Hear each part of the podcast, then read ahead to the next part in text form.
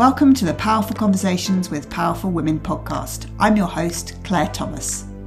I'm on a mission to support women who feel stuck, unfulfilled, and disempowered have a successful, fulfilled, soul led life. I guide women to reawaken their unique power. Whether we know it or not, we are all powerful women with powerful stories to share. Sit back, relax, and be inspired by my powerful guests.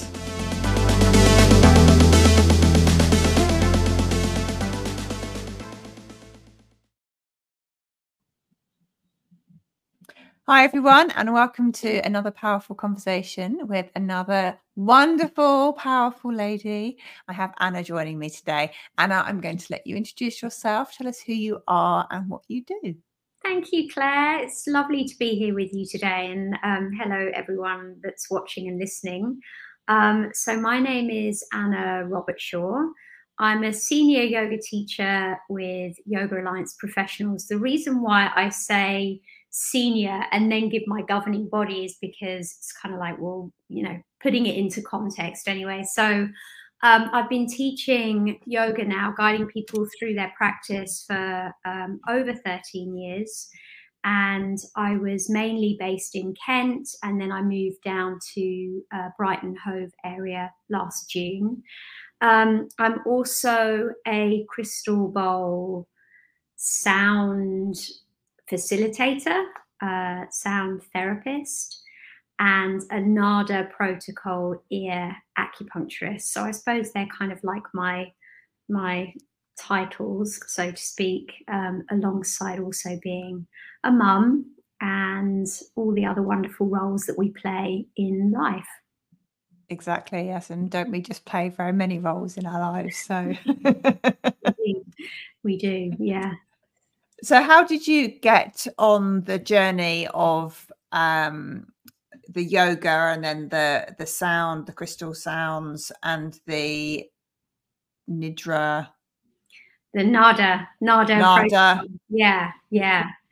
So, okay, so I've got three boys. They're all in their late teens now, and I've always been sort of fairly into some form of fitness. Mm-hmm. Um, and after I had my third boy, George, so I had three very close together. I had three under the age of three and a half, basically. And after I had Georgie, um, I think my body just went into a state of what's just happened.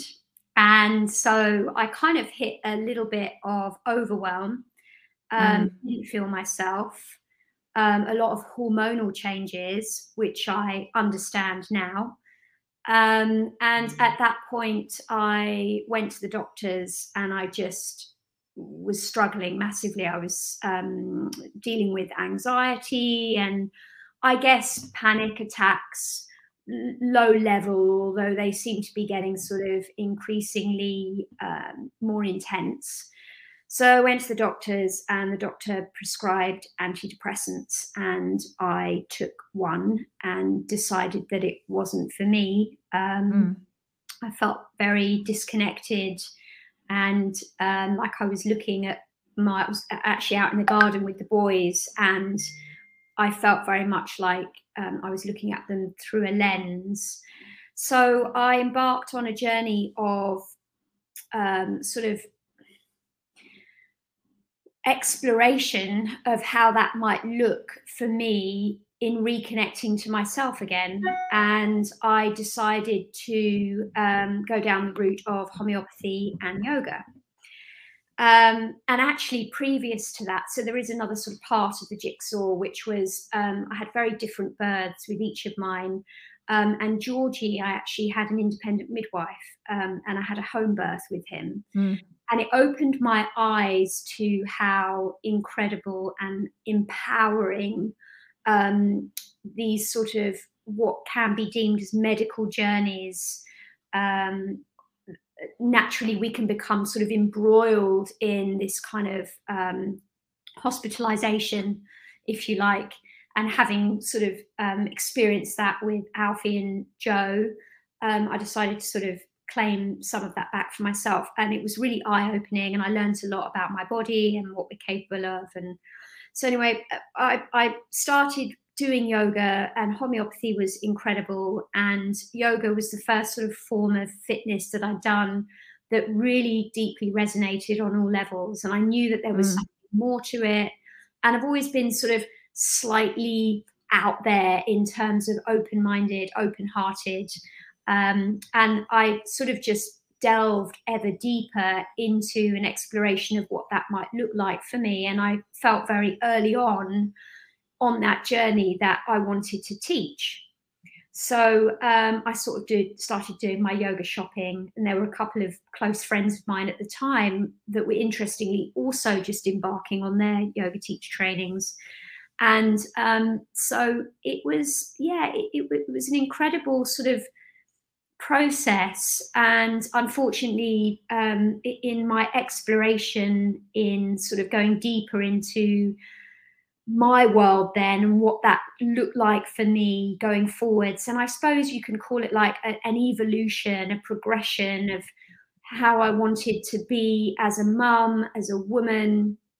Bearing in mind i had my kids fairly young i mean not not massively young but i was in my early 20s so kind of like my eldest is just 20 and I look at him and think, wow, you know, it was only kind of in three years' time that I was having him mm. and still consider him a wonderful young man, but still very young.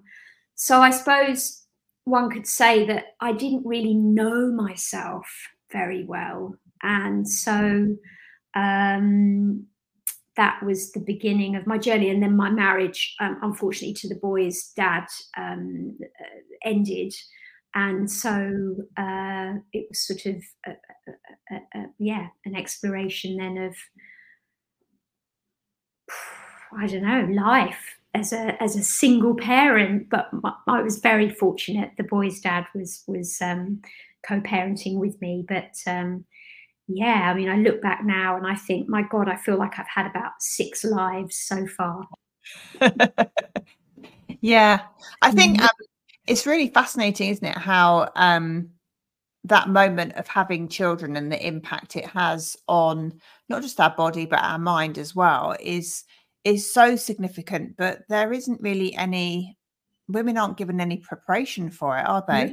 It's no. just kind of you know I happened upon um, um hypnobirthing but that's because mm-hmm. i was already doing yoga and was kind of looking at those sorts of things at the time so i had sort of some sort of awareness but i still didn't know anything about what happened to what would happen to my body and mm-hmm. i think mm-hmm. there's a lot of women who are kind of a little bit shocked by that mm-hmm. Well, one at one hundred percent, and you know what? One thing I've learned, um, and and is becoming um, more prevalent in the work that I do. I'm very passionate about it getting people into their bodies. So I call, you know, embody your body. Well, what does that mean? And very early on, um, I was um, taken out of my body uh, quite a young age, and through my own sort of investigation, I understand now why that was. But then um, I, I you know, was into drink and drugs for quite a long time. And so I suppose was using things outside of myself to self medicate, self regulate, mm. and um, also birth control. So I was sexually active quite early on. I had a lovely first love. We were together for sort of two years. And, um, you know, I feel quite grateful. That was my first sexual experience, but I was probably on the pill from about 14.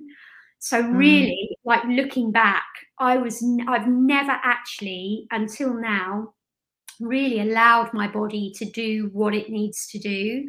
And one of the yeah. things that struck me in childbirth um, was very much um, I didn't know how to trust and surrender into my body that it knew what it had to do. And through my own fear and the inability I had at that point to um, be in my body and really kind of inhabit my space.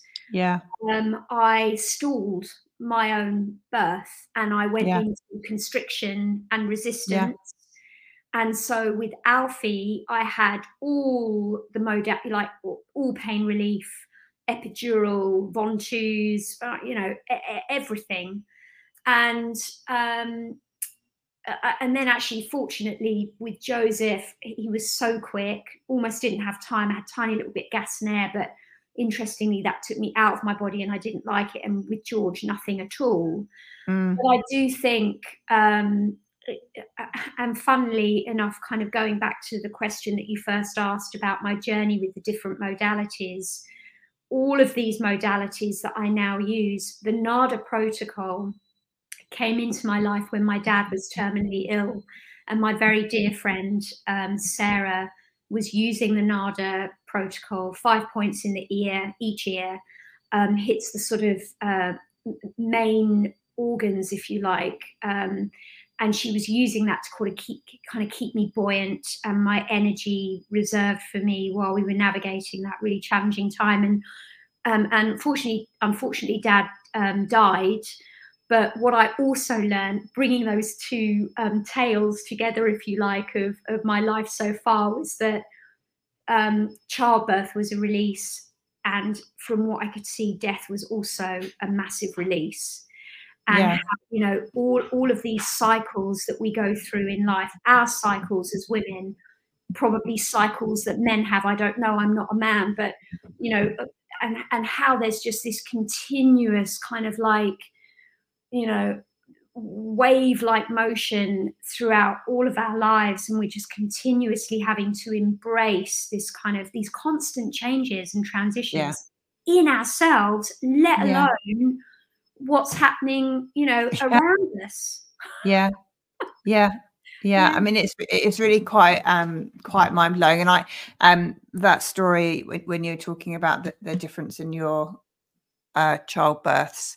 I had a similar one because I had every intention of my eldest being a natural birth using mm. hypnobirthing, etc.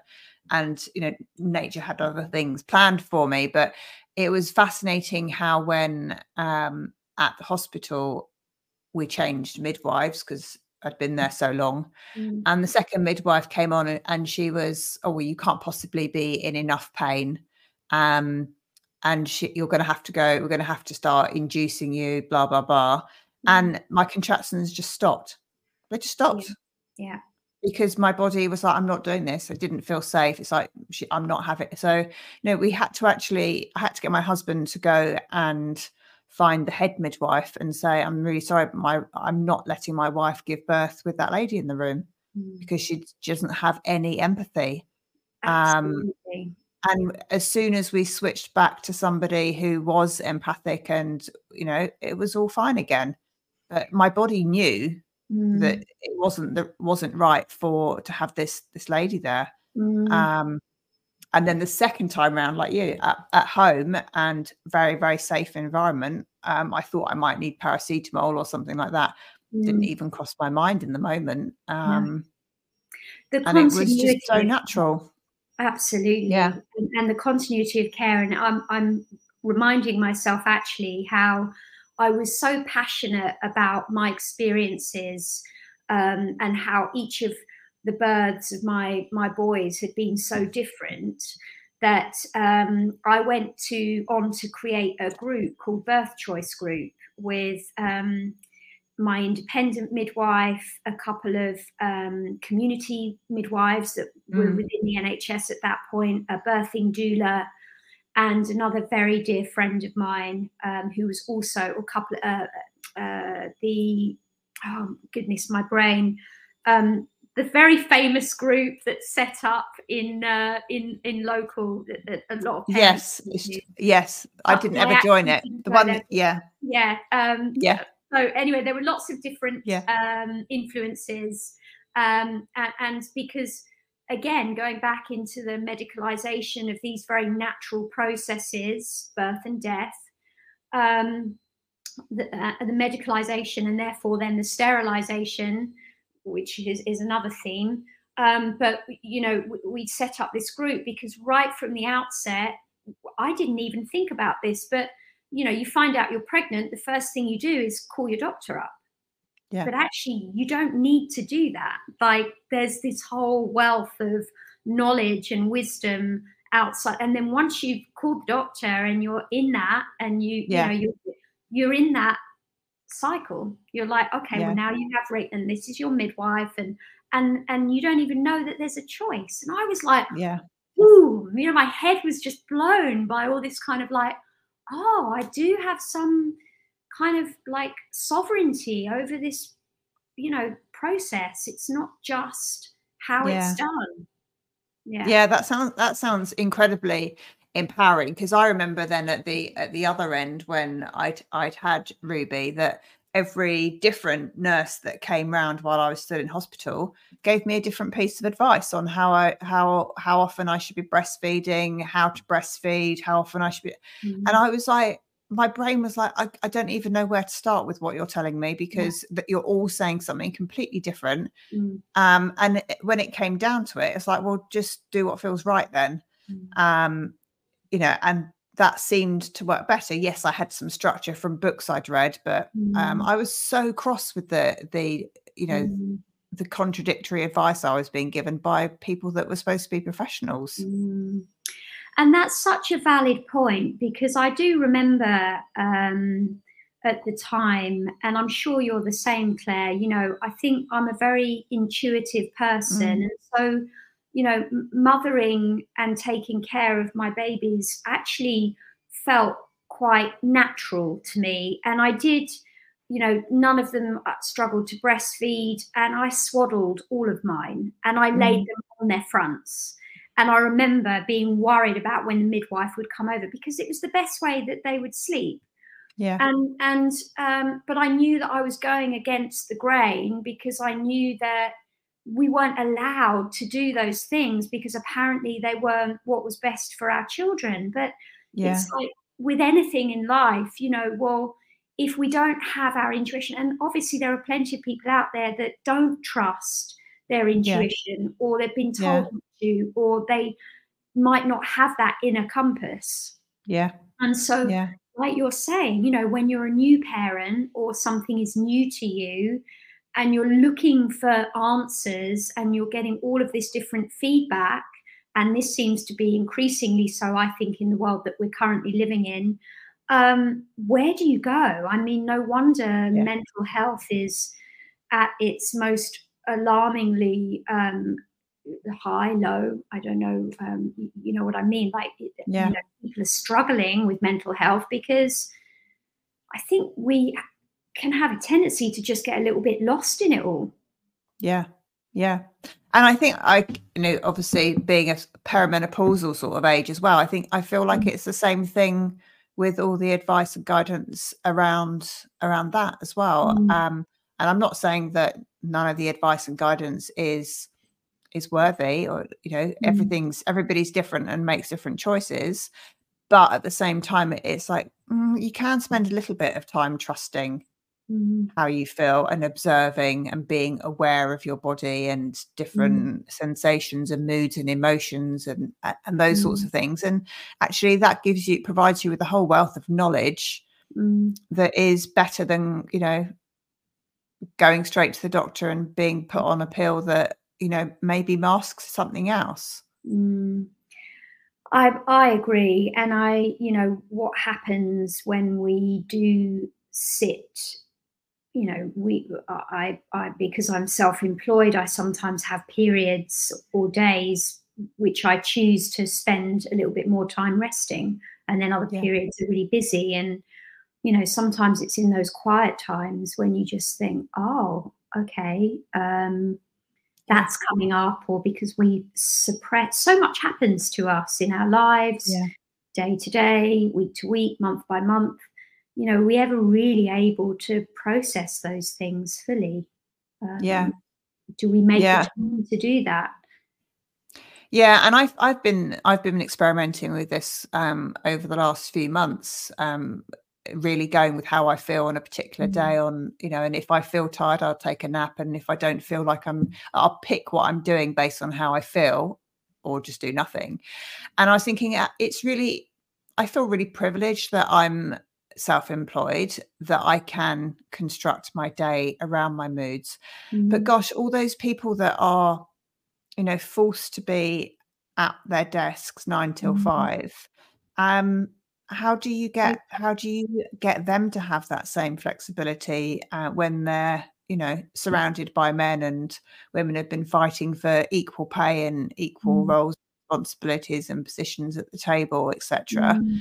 It makes it really really challenging if you start saying okay well but i you know today i'm just not feeling it so can i Mhm. just sit there and it's Mm. really challenging really Mm. really challenging I think, as we've talked about um, before, there are some real shifts that need to happen that, again, would take a lot of trust in a work environment. You know, uh, the the higher echelons trusting their workforce and allowing some sort of time where people can take a bit of space to breathe because as we know when you're pushing the river and when you don't have the energy reserves like now i know i'm at my most optimum work wise between the hours of like 9 and 2 um, Yeah. i get up early in the morning but um, I, yeah, like, you know, in my zone, ready to do my thing, and then sort of mid to late afternoon, probably not so. Yeah. Um, and and I often think, okay, so if I was based in an office like nine to five, I guess I don't know. Some people probably go, no, I don't do that. But you know, there's a lot of time spent at the desk. Maybe I remember my old office days, like doing some home admin, going to make Yeah. cups of tea, going to stop and have Yeah. a chat you know Yeah. and i wonder how much is actually really productive but people are just Yeah. in, i mean i know there's tons of forward thinking companies out there now where that's not the case and people get a lot more free time it's been a bit Yeah. it's been a while since i've been in that environment but uh, yeah yeah and it takes a, a while for the tide to turn on these things and at some you know every people have to try it people have to talk about it people have to Mm. trust it try it um, and then at some point there is a tipping point isn't there where it Mm. sort of suddenly it becomes the norm but i don't think it's an it's definitely not an overnight thing it's something Yeah. that I, I believe will gradually evolve um, and you know hopefully maybe the younger generations it will be more instinctive for them than Mm. um, than it has been for, or easier for them than it has been Mm. for for us. Yeah, I think so. I hope so. I hope so for them. I mean, even the old, you know, wearing a shirt and tie to work. I mean, I suppose there are some uh, industries where that's necessary, or but you know, it's like school uniforms. I mean, because nobody wears shirts and ties so much anymore. You know, I always used to be appalled at the fact that my boys had to wear office shoes to school. I'm like, they have to walk to school in those. yeah, I mean, it's just not conducive to Yeah. anything other than looking a particular way. And I do get that obviously there's an essence of making everybody the same. I see that there might be some value in that in some way, shape, or form, but some of them are just silly. I, I don't know. Yeah. Anyway, that's just me, but maybe we got off on a tangent. so tell me where where you see you've got your your three key modalities that you work with at the moment. Do you see yourself adding to those or sticking with them and deepening them more? Um, I'm currently about to embark on a training next year, which will take my movement modality ever deeper. Um, I love yoga and it will always be a foundation, but I feel now that I'm ready to sort of morph out of the poses and Yeah. more into a state of deeper embodiment and maybe for men too probably um, in the first instance mostly for women and incorporating sound with that um, Yeah. so i'd like to refine more those three things rather than feeling like i have to keep training and doing more the Yeah. other thing is um, I did a, a integrative art um, psychotherapy diploma at IATE in Islington um, a few years ago, and that was wonderful. And I wonder in time if I might perhaps go to university. I never went to uni, and um, you know, and and get a, a psychotherapy degree. But we'll see. I don't know. These things are always out there. But really, what I'd like to do is travel. Where, where would you go? Ride. Oh, anywhere. Anywhere. anywhere that's not the UK. not that uh, you know. It's it's great. I mean, we're all feeling the squeeze, right? And it's a luxury now to uh, be an independent person and you know have your own space and run your own car and um, i'm feeling like from other friends that have made the move and stepped away from the uk there might be a better way might be yeah, i'm not saying the grass is greener um, because i do think obviously you know we have to be sound and stable in ourselves but it would be interesting i haven't done much traveling it would be interesting to see what else was out there so watch yeah. this space. yeah, no, I, I hear you, and um, I'm definitely one that will probably be following. Um, not necessarily the hot sun, but following yeah. at least more of the sunshine around the mm. world um, yeah. over the, the, the latter parts of my life. I'm sure because yeah.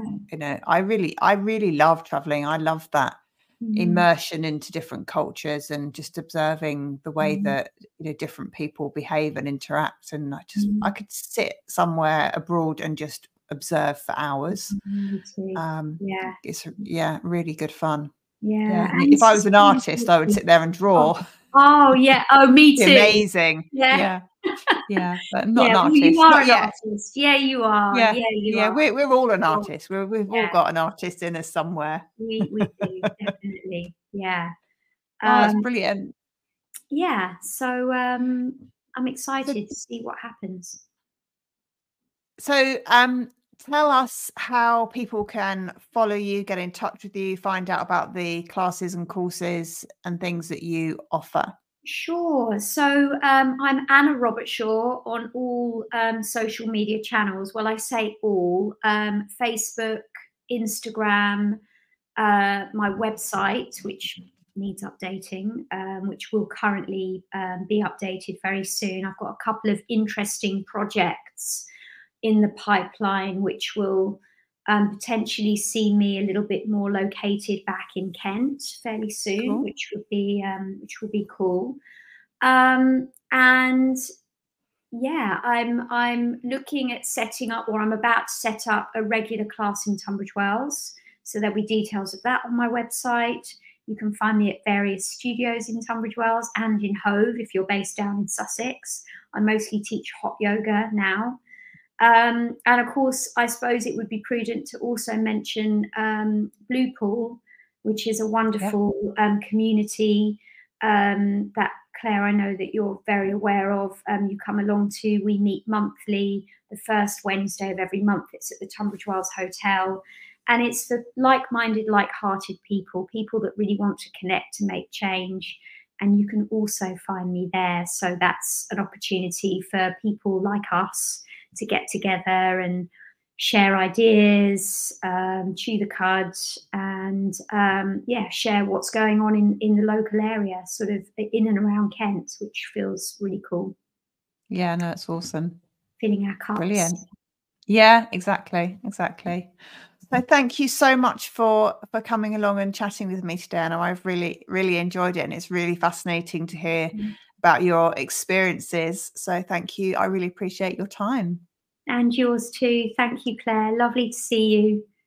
And you, my pleasure. Thank you for listening to this powerful conversation. Your support is greatly appreciated, so please follow the show. I'd love you to like, comment, and share this episode with anyone that would get something from listening to it. We are all powerful, so if you would like to share your story, please send me an email to claire at reachingmybest.com or click on the link in the show notes. Live and love powerfully right now in this moment.